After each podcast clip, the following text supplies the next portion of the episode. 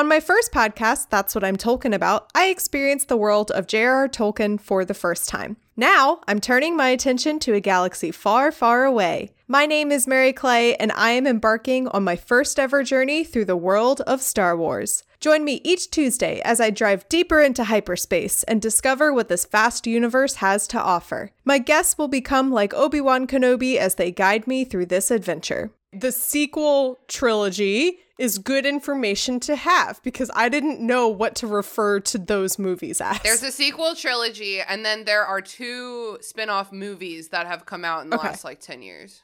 Okay, so very similar to Shrek. Shrek had the original trilogy, and then it had some spin-offs with Puss in Boots. Yeah, exactly like that. Listen to Skywalk Before You Run every Tuesday wherever podcasts are found.